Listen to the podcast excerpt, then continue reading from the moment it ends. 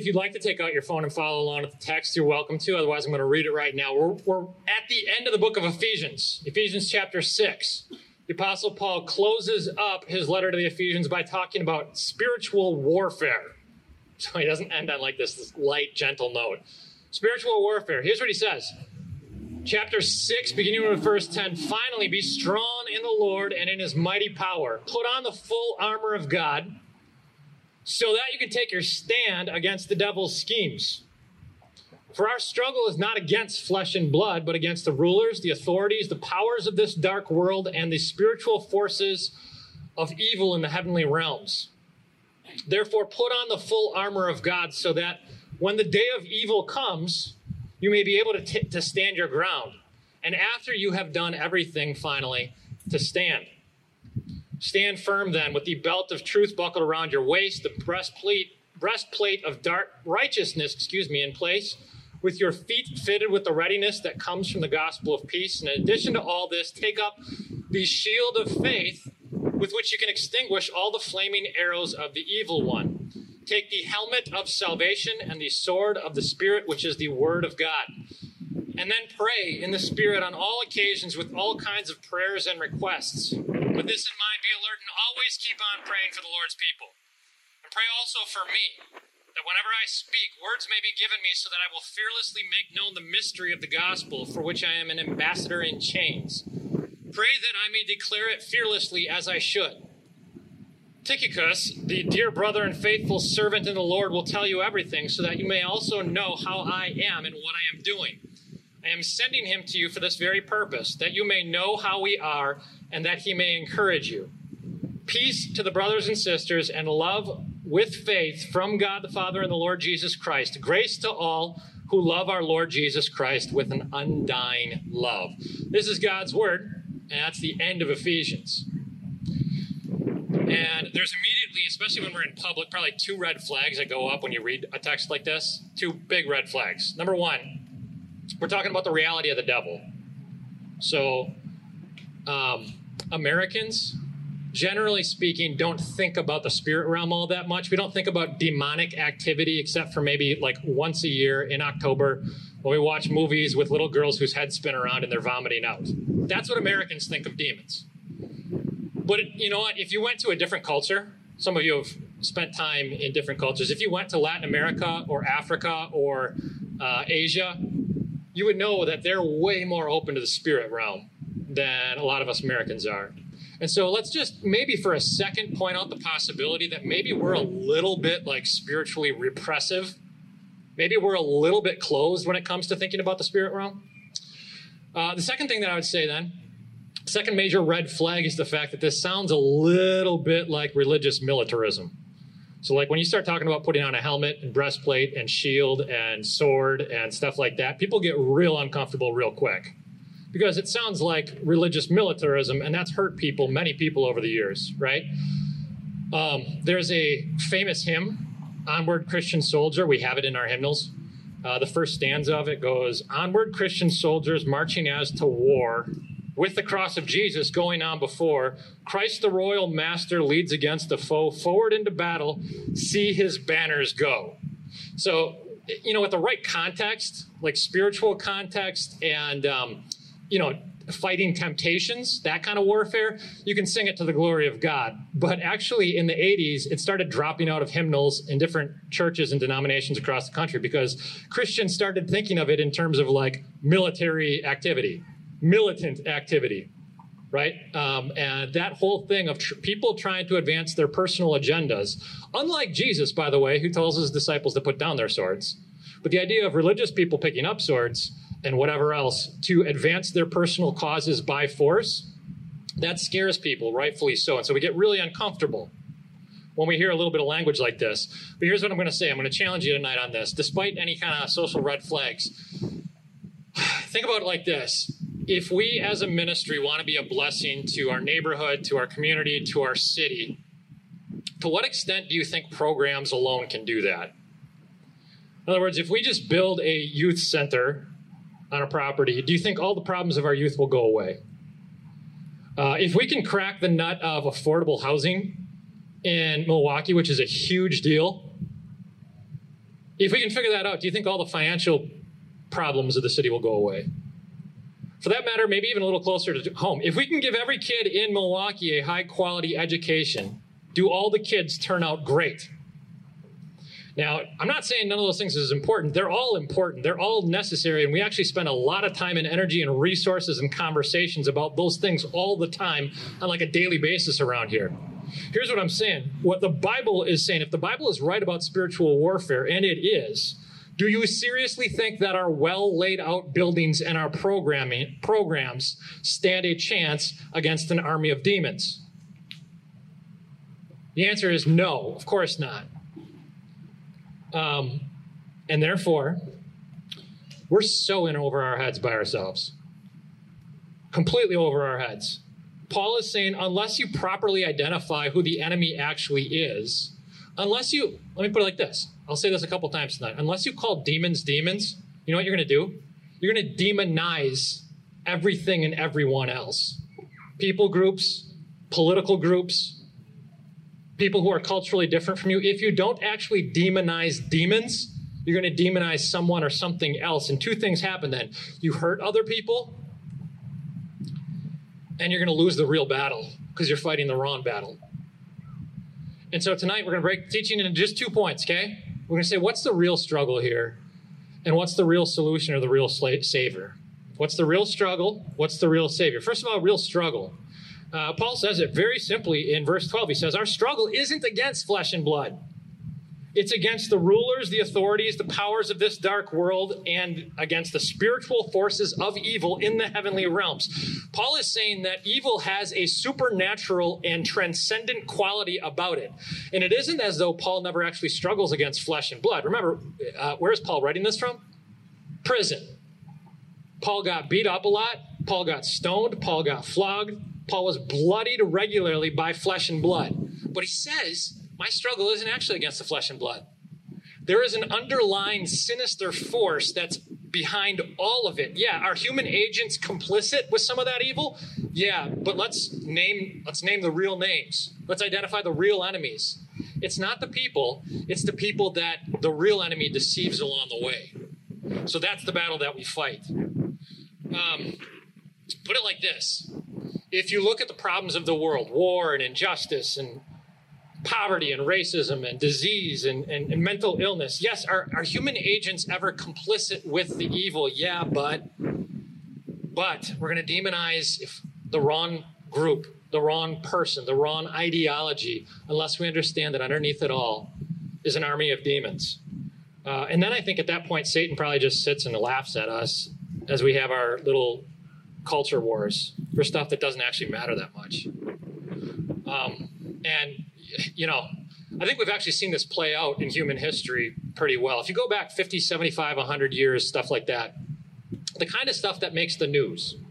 Um, I, I think there was a time in Western culture where we thought if we just educate people correctly, if we just get people to appreciate culture more, all the problems, all the violence, will go away and harmony will exist. And then stuff in the 20th century like World War II happened.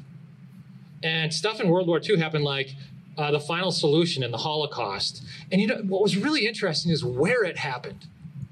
It happened in a culture that at the time was considered the most educated, most civilized culture on the planet. Did they figure out racism because they were smart? No. So the problem isn't just a lack of education. Think about another example. In, in the 20th century, Marxism had a rise in part of the world. In fact, even today, Marxism, interestingly enough, is still kind of on the rise in some sectors. Why? Because we thought, you know what? It's the cultural elites, the capitalists that have all the wealth. They're the cause of all the problems. And if we just shift the power from their hands into what was called the proletariat, the working class, then we'll get rid of all the oppression. And so what did they do? They got the hands, the power into the working class, and they found out the working class is every bit as oppressive as the cultural elites. See, what that means is the stuff, kind of stuff that makes news, it's so superficial. What trends on Twitter is so superficial. It's a demonizing of non demons. Demonize the demons. Your, flat, your, your struggle is not against flesh and blood. Naturalistic causes like physiological diagnoses and broken social systems and, and human ignorance. I'm not saying they're not real things, they're real things. I'm saying they're not the root cause of all the problems. The root cause of all the problems is the spiritual forces that govern a fallen world. And a false diagnosis, what it does is it just creates more evil, it creates more polarization, it creates more demonizing of other people groups. So, the summary then, the first point here is look, if you want to change the world, if you want to improve the community, and you know, I think we do, worry less about what's on the news. Get less angry at people, get more angry at Satan. Um, yes, does he use human agents? Yes, of course he does, but he's not the underlying cause. They're not the underlying cause. So we need to treat them differently than just the enemy. Um, to figure out why, it's really interesting. If you just, just look at the names of Satan, so two names that we commonly use Satan and devil. And those two names tell you everything about who your target is in life and what his methodology generally is. You know what the name Satan actually means? It means enemy, adversary. If you want to know who your life enemy is, that's it. It's Satan. And you know what his methodology is? That's his other name, the devil. You know what devil means? It literally means accuser, slanderer, liar. It's amazing how Satan has gotten us to think about demons and Satan today. What what really so look, if you go back to the Garden of Eden, you see Satan tempting Adam and Eve. What does it look like? Do you notice he doesn't actually possess them? He just lies to them. And they buy it. They totally buy it. Um, not a single person who's sitting here tonight will ever have to worry about the nonsense that you see in Halloween movies. And yet, every single person here on every single day of your life should be concerned about what Satan is currently convincing you to believe about your identity, about your value, about what actually matters in life, about your accomplishments and what they technically mean and about your failures and what they technically mean in your life, too. These are the things we call potentially our idols. And uh, Satan is constantly putting bad thoughts into our head about such things. You notice again, in the garden, Satan doesn't strike Adam and Eve. When the serpent, when the serpent comes at Adam and Eve, when the serpent comes at you in your life, he doesn't leave bite marks on your leg. He sneaks wrong thoughts into your head. And he sneaks wrong loves into your heart. Have you ever noticed that in the Garden of Eden, the snake didn't actually bite Adam and Eve? You know what's weird about that is because that's what we're afraid of with snakes, isn't it? I don't want to be around snakes because I don't want to get bit by a snake. The snake in the garden never actually bit Adam and Eve. Now, what that tells you, it's kind of a metaphor for life. The things that you think are actually scary, the things that you think can actually hurt you, the flesh and blood stuff can't actually hurt you. What can actually hurt you? I've never heard of anyone in my entire life who died from an actual snake bite. If people die from a snake, they die from its venom. And you know what? Venom actually works in two different ways. There's two different types of venom, so far as I understand. There's a hemotoxic venom and there's a neurotoxic venom. Hemotoxic venom is like uh, like rattlesnakes have hemotoxic venom. It, it affects your blood. And neurotoxic venom is like cobras. It affects your nervous system, like your brain. In other words, this is this is God's metaphor for how Satan works on you. When Satan comes after you, the stuff that you worry about, the, the flesh wounds, the bite marks, you shouldn't actually be worried about. You should be worried that he's influencing your blood, your heart. You should be worried that he's influencing your mind, your thoughts.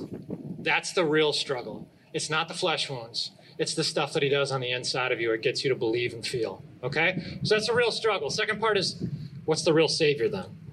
Okay, so what we've said so far is the Bible says the serpent is like the subtlest beast on earth. Evil never comes obviously and overtly, it always comes. Uh, in like a complicated way and where it's intertwined with like good things in life. And when Satan comes after you, he never comes with a pitchfork and horns. You know why? This is real obvious. If Satan came after you with a pitchfork and horns, for that matter, if any human being or anything came after you with a pitchfork and horns, you know what you would do? You would run in the opposite direction, crying out for God. You would run directly into his arms. Satan knows that, so he doesn't tempt you that way. So when Satan, who is a beautiful fallen angel, comes and tempts you, you know what he does? He comes at you like a promotion at your job that is going to pay you so much more. It's also going to require that you travel a whole lot more. So it's less time with your family, less time with your church, and less time in God's Word. And when Satan, who is this beautiful fallen angel, comes at you, sometimes he comes like a beautiful man and, and woman who's into you. And they are so far out of your league. And the only catch, not a Christian, not interested. When Satan comes after you, he is going to come potentially like the absence of restrictions that feels like freedom and it feels like liberation. It's actually just a lack of accountability and a lack of responsibility. When Satan, who is a beautiful fallen angel, comes after you, it feels like self righteous rationalization that convinces you no one knows my struggles. I have the hardest job in the world. No one knows where I'm really coming from. I totally pity myself, and God will understand this one little vice that I have that I need to get by. When Satan comes after you, he comes like this intoxicating moment when you feel like everybody actually likes you for once social media approves you, everybody likes you, and you feel like maybe I do finally have this whole world figured out. I'll tell you what, let me make it a little bit more personal. Uh, when I've thought about this for years, when Satan comes after me, it's one of two ways that I'm aware that, I mean, it could be a different way too, but I know he's going to come at me in one of two ways. Number one, he's going to come at me with an externally successful church. Maybe a book deal, I don't know. Extra comfort, so much effectiveness that I no longer feel like I'm dependent on the grace of God. That's one possibility. The other possibility, I've told all of you about my struggles with, you know, anxiety and depression before. It's also possible that he's going to come at me where I feel like such a failure with so much shame and embarrassment that I feel like I can't actually get out of bed in the morning because I've forgotten that my competence and my accomplishments are not my righteousness. The blood of Jesus Christ alone, that's my righteousness. So that's that's me. What about you though? Satan comes at you. Do you, do you understand? Are you prepared? Are you dressed for battle? Do you know what he's going to come at you with? Uh, remember, it's always personal deception. Satan doesn't know everything. He can't do everything, but he's just a really good psychologist, a really good sociologist. And he studies your behaviors a lot. In fact, I wouldn't be surprised if Satan assigns a specific demon that knows your weaknesses really well and goes right after that. I wouldn't be surprised if Satan knows the vulnerabilities of Milwaukee and sends a specific demon to go right after that. What does Paul say we should do? What's the hope? It's all right there in verse 10. In verse 10, he says, Be strong in the Lord and in his mighty power. You notice this is super important. He doesn't say get strong. He doesn't say become strong. He says be strong in the Lord. Be strong in Jesus. Be strong in his mighty power. See what that is? Is that's the difference between religion and the gospel. Religion, religion is about personal empowerment. The gospel is about personal surrender. He doesn't say get get become more powerful than Satan, get smarter than Satan. No, it's never going to work. Just tap into the power of Christ. Tap into the wisdom of Jesus Christ. See, if Jesus just gave us a moral code, and said, Do this and you will become real powerful and you'll be successful, You'd, you and I would fail at that.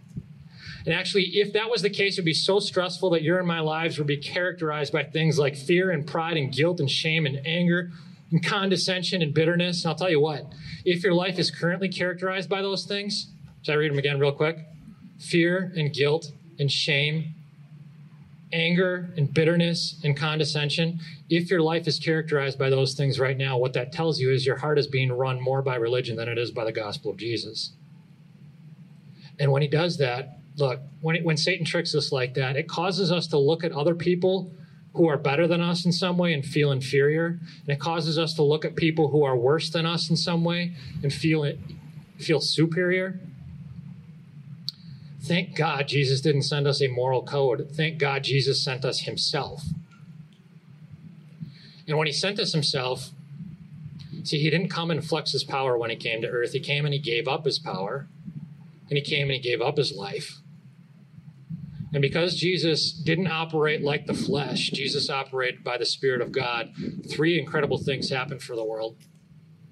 First one is when he went to the cross and empty tomb, all of our sins are taken away, all of our insecurities, all of our mistakes, all of our infractions. The second thing he did is he gifted us his perfect life, all of his righteousness.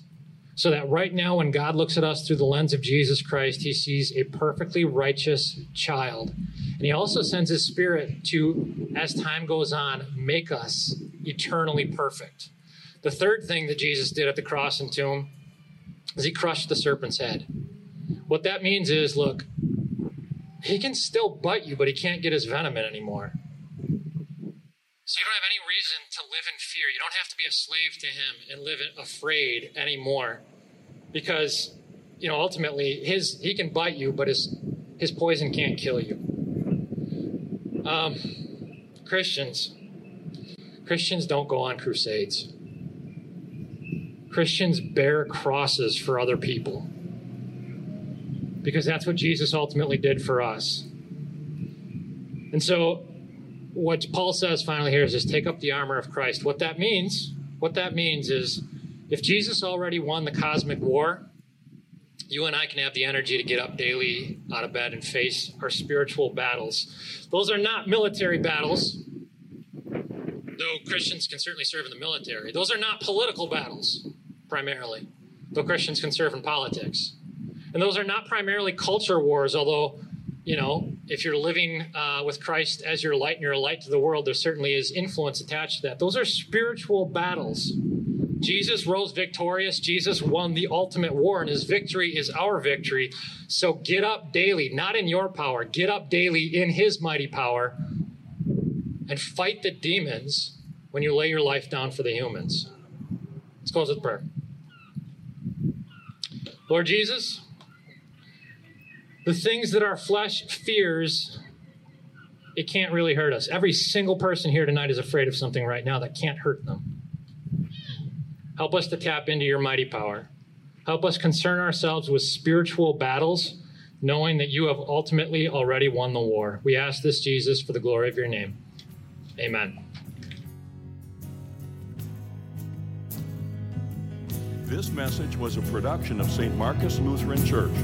For similar content, subscribe on iTunes, Google Play, or our YouTube channel. For more information about how to support our urban gospel ministry in Milwaukee, please visit stmarcus.org.